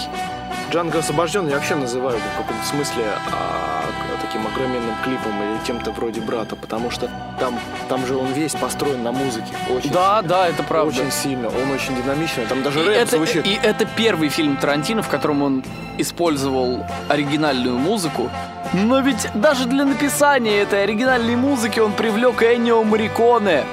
То есть человека, которого он просто хотел аксакала кинематографа, которого он хотел притянуть обратно в эту индустрию. То есть он Ну по да. факту, опять-таки, раньше он как делал? Он брал лицензированный саундтрек, потому что он хотел поднять из забвения те песни, которые он любил сам, тут он многие поднял. любили в юности. А тут он поднял А почему- человека и его творчество. Почему любовь такая к Эннио Мариконе? Потому что Эннио Мариконе написал музыку к самым запоминающимся фильмам спагетти вестерна. Серджио Да. Леоне Да. с Клинтом Иствудом. Вот это, я вам гарантирую, друзья, все мелодии, которые вы помните из э, «Хороший, плохой, злой» хотя бы, Да. вот эти легендарные, их все написал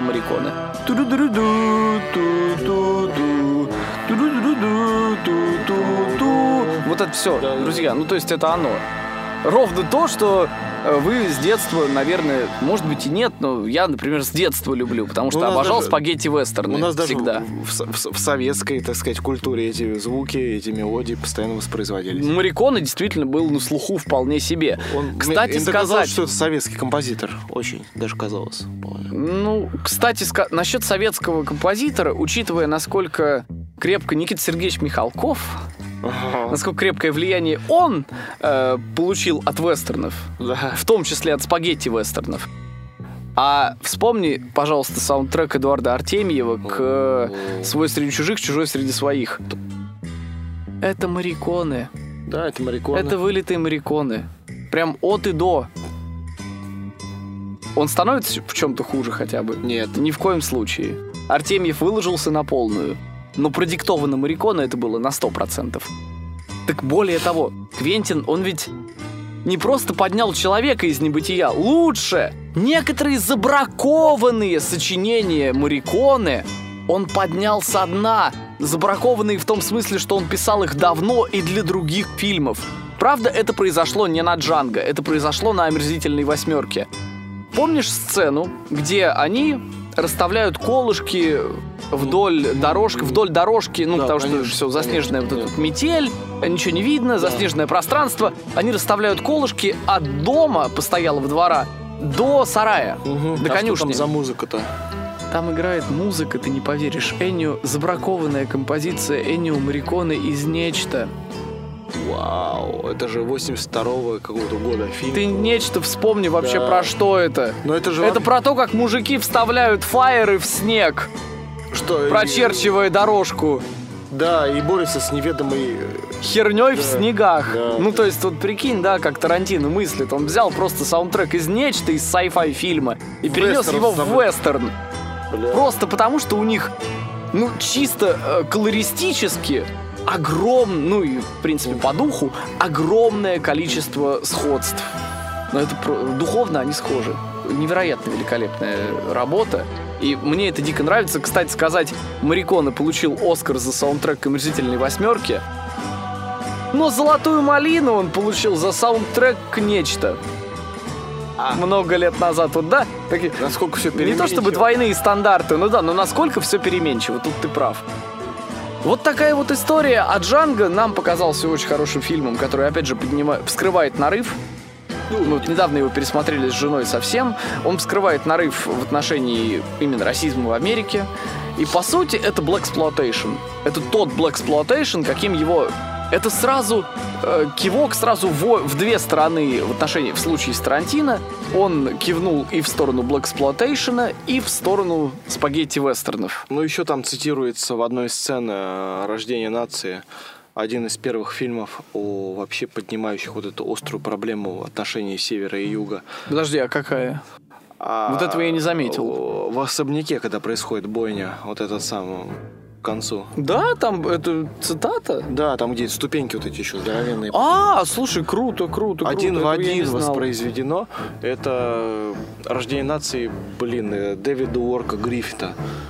То есть, ребят, Слушай, это круто, это круто. Это прям опять-таки... это Тарантино уже к, к- просто к рассвету кино идет, к первому, первому, одному из первых полнометражных фильмов. А, Фильмов, где использован параллельный монтаж и т.д. и т.п. Тарантино мыслит не только в пределах, получается, 50-х, 80-х. собственного детства. Он как еще многие. и в детство его дедушки попадает. Он просто любит кино все целиком от и до. Ну, Все, все столетия, уже столетия с, с лишним, для Тарантино это все его вселенная, его колыбельная, его детская. В конце концов, его любимое место. Просто Да. место силы для И него. поэтому, да, секрет. Кстати, да, люди спорят, там говорят, ну вот в этот раз Тарантино не удался, в этот раз удался. Но это личное дело. Я считаю, что люди имеют право э, это говорить. Высказывать какие-то вещи определенные, Да. конечно. Ну, я, допустим, могу говорить в целом, почему у него получается всегда интересно, а ведь самое главное в кино, чтобы было интересно. Потому что он это любит безумно. То есть... Да. Блин, ну есть кинематографисты, и не будем их называть, но которые любят кино, о, э, не, не столько любят кино, сколько воспринимают как профессию. Он для Тарантино это еще и его... Любовь огромная, большая и, главное, разделенная, понимаешь? Потому что Тарантино любит кино, это как с Шилом, знаешь. Да. Я люблю Россию, Россия любит меня, а вот тут тоже. Я люблю кино, и кино любит меня. Все очень хорошо, да. Ну, как полагается в хорошем союзе. Все очень круто. И Джанго в этом плане, кино, конечно, прекрасное. Оно, на самом деле, намного умнее, чем кажется. Ну да, кажется, Рекомендую. кажется, что это просто Что это такое. просто боевик, но я дико рекомендую посмотреть на него, в принципе, с точки зрения того, как Тарантино осмысливает расизм. А осмысливает он его крайне интересно, ну и вишенка на торте. Ярик, там есть Франко Нера. Там снимается Франко Нера, он подходит в одной из сцен к Джанго и спрашивает, типа, как тебя зовут? Он говорит, Джанго. Он такой смотрит, Джанго? Как это читать? Он такой, Д не читается, понял? И Франко Нера такой, «М, да. Франко Нера это, если что, исполнитель, собственно, роли Джанго. Оригинального в старых вестернах, это просто прекрасно. Нет, там еще и прикольный Сэмюэл Джексон, который играет... Да э, я про негра. Джексона вообще... Вот Джексон и Тарантино, это вообще это лучшее сочетание Представьте на свете. себе негра-расиста. Э, Это... Нет, понимаешь, там есть фраза даже конкретная. Есть два худших типа нигеров. Это нигеры-работорговцы, и Джанго изображал именно такого, и нигеры-домоуправляющие. Вот. А нигер-домоуправляющий — это как раз Сэмюэл Л. Джексон. И черт возьми, вообще Сэм Джексон, на самом деле, это, на мой взгляд, самый харизматичный, самый крутой чувак, в принципе, из э, категории чернокожих актеров, в принципе, в истории. Он творит абсо... е- На него смотреть интересно всегда, в любом фильме и в любой роли. Почему у него Оскара нет? Блять! Ну, видимо, дадут. Why the fuck Пока- he пока has пом- no Oscar? Может, ему надо записать рэп-альбом? Да, как Уилл Смит. Э, Это ему тоже не очень помогло. Тем не менее. Э, Окей, хорошо. Джанго. Ну, Хрен с ним с Оскаром, на самом деле. Да? Ты так считаешь? Но А если в этом году вот Тарантино опять проболтят? Ну, они, кстати, не могут его проболтить в этом году, мне кажется. ну, не как- имеют как-то права. должны отметить. Ну, так, такая тема. Просто эта тема, ну, она, она ведь строго голливудская. Да. Американская киноакадемия не может не отметить его вклад. Ну, просто... Они же там сами все слезы утирали, скорее всего. Ну, типа, come on. Ну, она настолько голливудская, что просто Тарантино рубится за историю Голливуда, за вообще, за идею. Нет, за спасение истории Голливуда, а не за историю Голливуда. История Голливуда хуйня. Он говорит, я лучше рассказал. Ну, должны они что-то дать, если у них что-то в голове еще есть, потому что, ну, Голливуд без Тарантино очень много теряет.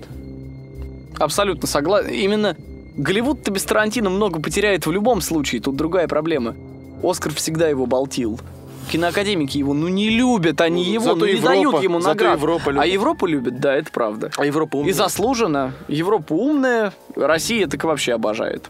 Ну, Блин, кроме однажды Мне кажется, Россия окей. готова просто, судя по последнему визиту, его гражданство подарить просто. Вот Про- так, Просто так, чтобы Тарантино был так или иначе нашим чтобы гражданином. в Москве жил там или в Воронеже вообще. на подка. А мне кажется, он бы согласился. А он бы, да, ему это было бы интересно. Мне кажется, ему было бы просто интересно поговорить про кино. После А тем более он любит русских. Ты же помнишь вот это вот And uh, crazy fucking Russians start fucking round with the images. Он рассказывал так про Кулешова и Эйзенштейна. Это же просто прекрасно. Crazy fucking Russians. бы лучше реклама нашим чувакам, которые действительно сделали большой вклад в монтаж, вообще в теорию. Вообще, в в, практику в огром- вообще весь кинематограф, они Эйзенштейн, в Ребят, принципе, ну если корифей. что, если что, американский кинематограф а, до 30-х годов, 20-30 он, он, он сформирован благодаря Эйнштейну, Кулешову, Давженко и прочим таким ребятам. Да, Это серьезно. Потому что у нас такой стереотип существует. Вот мы берем с Америки, но нет, ребят. а, во многом они взяли это у нас. взаимообратный процесс. И если что, мы первые начали давать. Например, именно в кино. А что касается «Омерзительной восьмерки» следующего его фильма, это Ага. тоже вестерн. Это интересная камерная история. Она тут Тарантино, камерная, да. тут Тарантино пытается, ну как говорили раньше, он пытается уйти к эстетике бешеных псов, обратно к концепции, вернее, Ну, бешеных как я псов. это воспринял, что это костюмированные бешеные псы, на самом деле. Все так говорили. Но на самом деле, учитывая, что Тарантино сейчас говорит, что он собирается после кино уходить в театр, это А, его, ну, это это его пьеса. Это генеральная репетиция его Это пьесы. генеральная репетиция его пьесы, да. Он пытается О. сделать себя в пьесе, в единстве места, в единстве времени. Вот в этом все. Класс, он к своим кумирам... Ну и в костюмированных, опять же, историях, да. Он к своим кумирам возвращается. М, Почему? Та- Тарантино большой э, драматургический потенциал, который не ограничивается кино. Конечно. Учитывая его любовь к диалогам, он может очень преуспеть в этом. В театре он очень много может сделать. И это, по сути, да, его, как ты правильно сказал, генеральная репетиция. Но «Омерзительная восьмерка», на самом деле, она мне очень нравится, но почему-то она изначально мне не очень зашла. Концовка «Омерзительной восьмерки», я вот сразу к ней перенесусь, она показалась мне какой-то таинственной, непонятной, немотивированной. То есть, что там происходит в конце, друзья? Спойлеры. А, Сэм Джексон и молодой шериф, не помню в, в исполнении кого, вешают все-таки эту суку, потому что сука, конечно, много крови всем попила. Вешают ее, и хорошо. Вроде бы от этого должна наступить сатисфакция, но этого не происходит. И молодой шериф просит у него письмо Линкольна. А герой Сэма Джексона носил с собой поддельное письмо Авраама Линкольна, которое всем давал почитать, типа, ну вот я с Линкольном переписываюсь. А Линкольн это культовая фигура все-таки для американцев, для большинства. А там тем более в основном все северяне. И вот они читают, эти, читают это письмо, и в конечном итоге в середине фильма они выясняют, что письмо поддельное.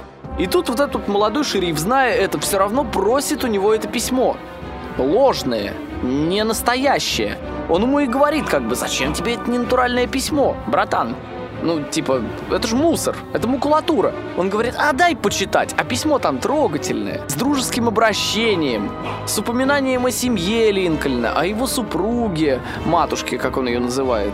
Он перечитывает это письмо, и в конце они, ну, этого, конечно, нам не покажут, но они умирают счастливыми. То есть Тарантино таким образом уже показывает. Переходя к «Однажды в Голливуде», у него была уже линия, связанная с тем, что ложь на самом деле может и души спасать. И вот тут мы переходим к «Однажды в Голливуде». Хороший переход. И этот фильм а, на имение, скажем так, лег- э, легко растворим для людей, которые не владеют контекстом.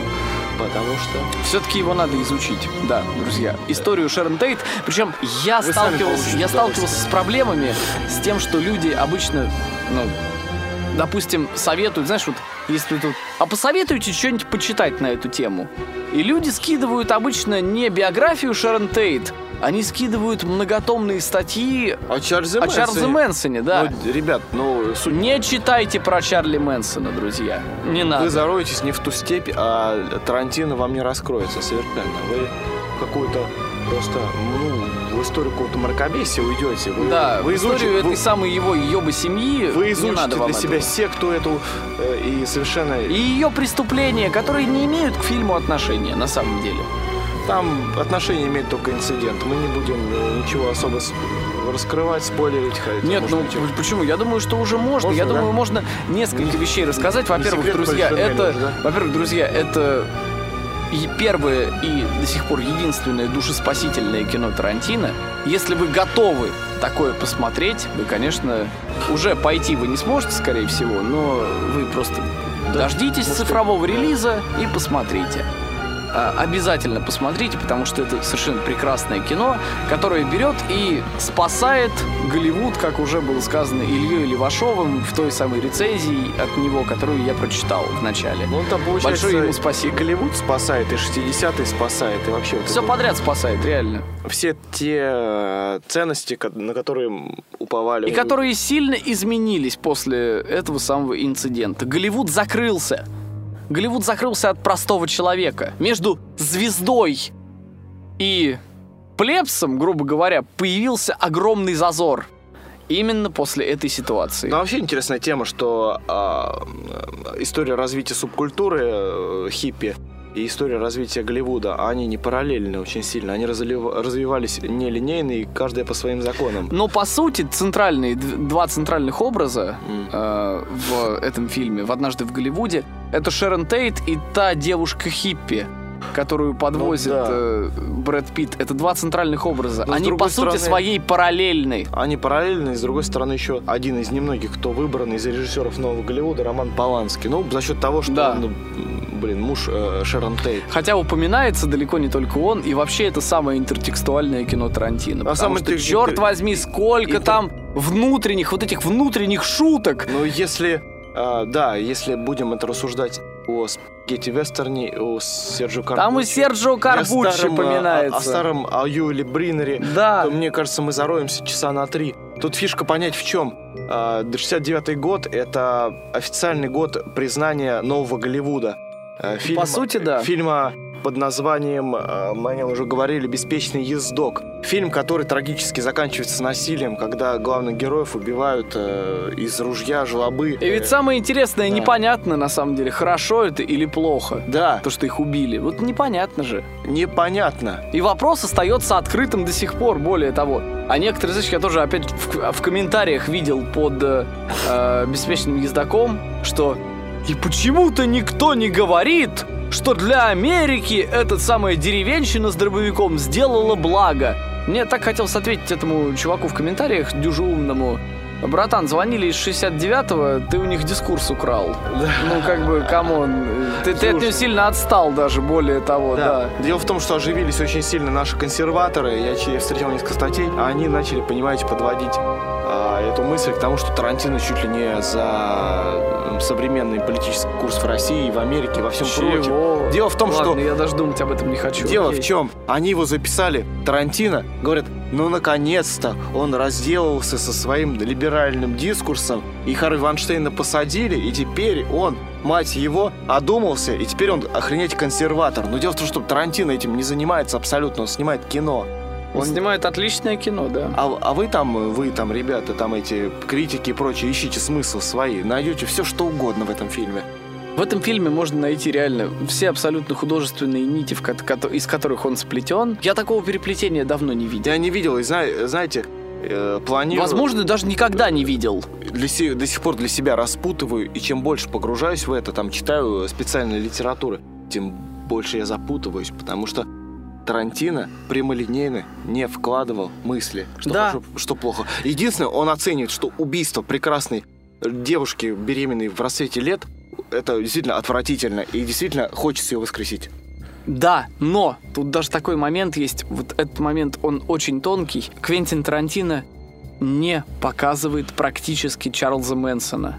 Но у него там меньше он у него минуты. там меньше минуты, да, фигурирует Его на экране. хватает, его И, хватает. собственно, как сам Тарантино сказал на конференции, да и нахуй он пошел вообще. Что в пизду этот Чарльз Мэнсон вам сдался? Вообще он девушку убил какую прекрасную. Зато милая Марго Робби классно играет Шерон Тейт, и мы ее много раз видим. И вот Губастенькую и есть такую. реально некоторые люди, которые говорят, вот люди и Тарантино, знаешь, мой любимый момент. Вы знаете, линия Шерон Тейт в этом фильме никуда не ведет и не двигает сюжет. Какую Это, блин, какого черта, собственно? генеральную линию конкретно имеете? Да, да, У да, нашей да, да. партии есть очень конкретная линия. Я абсолютно... Вот да, это вот те самые ассоциации. Ну его нахер, собственно. И момент в том, что... Момент в том, что Шерон Тейт здесь, конечно, центральная фигура. Чарльз Мэнсон идет нахер. Ну и про главных героев забывать нельзя. Во-первых, главное... Великолепный абсолютно... Как там их там Бут и... э, Клифф Бут, Клифф Бут и, и- э, я, блин, я забыл уже. Как... Хрен с ним, короче, ребята сыгранные этими самыми, это... э, вот, Ди Каприо и Брэдом Питом. Короче, да, да, мы сожалеем, что мы уже немножко, потому что фильм не пересматривали. Очень хотим пересмотреть, и, кстати, не, потому- не для того, чтобы найти какие-то еще интертекстуальные Просто связи, погрузиться в а просто историю. именно в атмосферу погрузиться, просто Такая пожить в сказка. том Голливуде, боже мой. Это утопия, это, ну, кстати, это да, ск- нет, сказка даже больше, Да. больше подходит, потому что однажды многоточие в Голливуде, ну, once upon a time Ну in да. Hollywood, мы все понимаем, да, Такой сказочные Дисней для вот вот взрослых. Дисней для взрослых, да, для старых таких То есть, смотрите, обрюзгших да. людей, мечтающих о великом, о Кому-то прекрасном. Алладин снял, этот самый тоже чувак. про- Г- Гай Ричи. Гай Ричи снял, Да. про бандитов снял. а- А Тарантино А Тарантино снял- про свое про свое снял. снял. Вполне здорово можно сопоставить. А, Отлично, да. Правда, выиграет понятно какая картина. Ну ладно. Конечно, Алладин. Да нет, блядь, о чем я? Алладин на волшебном этом На, волшебном, да, на, ковре, в вертолете и парадуге. Понятно. Но э, смотрите, вот эти два человека, два центральных персонажа фильма, они же не из нового Голливуда, они представители старого, но э, немножко так э, затерявшиеся во времени, пытающиеся приспособиться к новым временам. Герой Ди Каприо, он такой привыкший играть в вестернах, но дело в том, что вестерн в данный момент в старом виде, он терпит кризис, ему нужно обновление. Ну, потому что нахуй никому не нужно вот это вот с Джоном Уэйном уже. Джон Уэйн все уже снял свои 150 Да, там, фильмов. нужно что-то еще, нужно, нужно идти дальше. И он очень, там, забавная сцена, когда э, Ди Ка- герой Ди Каприо, как, блин, герой бриллиантовой руки Миронов, про, Ми- Миронова просто плачется в жилетку герою Брэда Питта, говорит, меня итальянцы А приглашают Брэд Питт такой кино». условный Папанов, он... Да, а тот, ничего, Козлодоев, прорвемся. Да. Вот. И фишка в чем? Ирония судьбы в том, что спагетти-вестерны в этот момент действительно перехватывают инициативу. Но голливудские актеры тогда, бывшие на пике, они снимались, но, они при этом, они при этом жутко не хотели этого делать. Так они а- при этом невероятно недооценивали европейский рынок и такие, ну я, если я поеду в Рим, то моя карьера умрет. Но карьера не умирает. Карьера не умирает. И главное, вот это, кстати, жанр, голливудская сказка. жанр не умер. Все вообще Да, и выжило. вообще все прекрасно. И герои, как они сыграны, боже мой. Брэд Питт, ладно, Брэд Питт, он Брэд Питт. Он супергерой. Он Клифф Бут, на самом деле, друзья, Клифф Бут это прям буквально супергерой Голливуда. Единственный возможный. Кстати, именно поэтому Брюс Ли был показан так странно, так неприятно, Именно для того, чтобы показать, что Клифф Бут, тарантиновский супергерой вымышленный, может встать во главе всех вот этих вот людей, может над ними возвыситься, потому что настоящим супергероем Голливуда был как раз-таки Брюс Ли. И именно Брюса Ли нужно было показать немножечко в извращенном виде, чтобы у Клиффа Бута был шанс дать ему под зад пинка, отправить его в освояси и занять его место. Это не неуважение к Брюсу Ли, это просто ну, вот просто необходимость творческая, по-хорошему. А кого еще было ставить против э, вымышленного героя, который должен был квинтэссе- спасти Голливуд? Квинтэссенция суперкрутости это Брюс Ли в 70-х, на конце Да. 60-х, начале 70-х. Брюс Просто Ли. не с кем его было стравливать абсолютно. Да и Брюс Ли, в общем, на самом деле не показался нам нисколько. Опять же, тут есть э, важный очень момент. Все-таки нам показывают воспоминания самого Клиффа Бута. Это уже, это уже А искажение. это уже искажение, это уже испорченный телефон, это уже не факт далеко, что Брюс Ли именно в представлении Тарантино Представьте таков. себе, представьте судебный процесс, и адвокат хороший быстро оправдает Тарантино, потому что он скажет, ребят, ну это фантазия, вообще-то герои его, а не самого Так что Тарантино. да, да, да, Не- все абсолютно нормально. Но Леонардо Ди Каприо... Вот как-то раз э, Ди Каприо хотел сняться в фильме о Билли Миллигане. Человеке с 24 личностями в голове. Фильм отменили, но походу он его сыграл. Потому что он является актером, который играет актера, который играет ту его худшую ролей на протяжении всего фильма. Да черт возьми, его даже вместо Стива МакКуина Тарантино, это один из лучших моментов фильма, встраивает, понятно, нашими современными техсредствами, в «Великий побег», в легендарное кино со Стивом МакКуином. И одно из самых культовых на Западе. Кстати, насколько И помню, он там прекрасно, блядь, смотрится. Стив Маккуин тренировался у Брюса Ли. Вообще, это так приколы просто. Многие ведущие представители Голливуда тех времен у, у Брюса Ли получали уроки. В том числе И это Шерон тоже, Тейт. кстати, показано в фильме. Да, Шерон Тейт получает. Тренируется там с, э, с Брюсом Ли, собственно, поэтому Просто понимаете, помимо сказки и фантазии, этот фильм, несмотря на какие-то вещи, придуманные Тарантино, фантазированные, это еще и из экскурс в историю. Ну, кто полезет в многотомные учебники по истории Нет, ты Голливуда? знаешь, после этого полезли. А вот полезли А вот полезли. Благодаря фильму. Благодаря Тарантино полезли. Люди начинают понимать, что это действительно глыба. Раньше о Голливуде было представление более-менее абстрактное. Да, ну что это такое? Там и где-то Мерлин Монро, где-то там э, Джон Форд, где-то там еще кто-то и прочее, прочее. Но ведь Голливуд это действительно уже 100, А тут нам 100 лет. предметно показывают Полански, Да. Стив МакКуин, Брюс Ли, Мне кажется, это один из лучших... э, Спагетти Вест, Серджио Карбуччи, в конце концов. Вполне Ну, то есть- возможно, что э, Тарантино в этом фильме э, проявил себя еще и как по При- сути своей, ну, не Киновед. документаль... Да, скорее киновед, знаешь, вот архивариус. Вот даже архивариус. так, архивариус, киноархивариус. Друзья, смотрите Тарантино, смотрите нового Тарантино, смотрите исчерпать. следующего Тарантино. Изучайте новый Голливуд, изучайте Изучайте новый Голливуд, Но просто- посильно, чтобы от этого не тошнило. То есть все по потребностям, а, постепенно. Да, просто интересуйтесь. Посмотрите- Интересуйтесь классным киноискусством. Посмотрите фильм а, документальный «Бешеные быки. Беспечные ездаки». И, ну, если будет желание, там, почитайте одноименную книгу. То есть это о том, как вообще та эпоха формировалась Да. и сказывалась. В этом встретите очень много знакомых имен, вроде Стивена Спилберга и Джорджа Лукаса. Мы с вами прощаемся, скоро услышимся. Давайте, до новых встреч. До свидания, всем хорошего вечера, утра и дня и жизни. Счастливый. Е.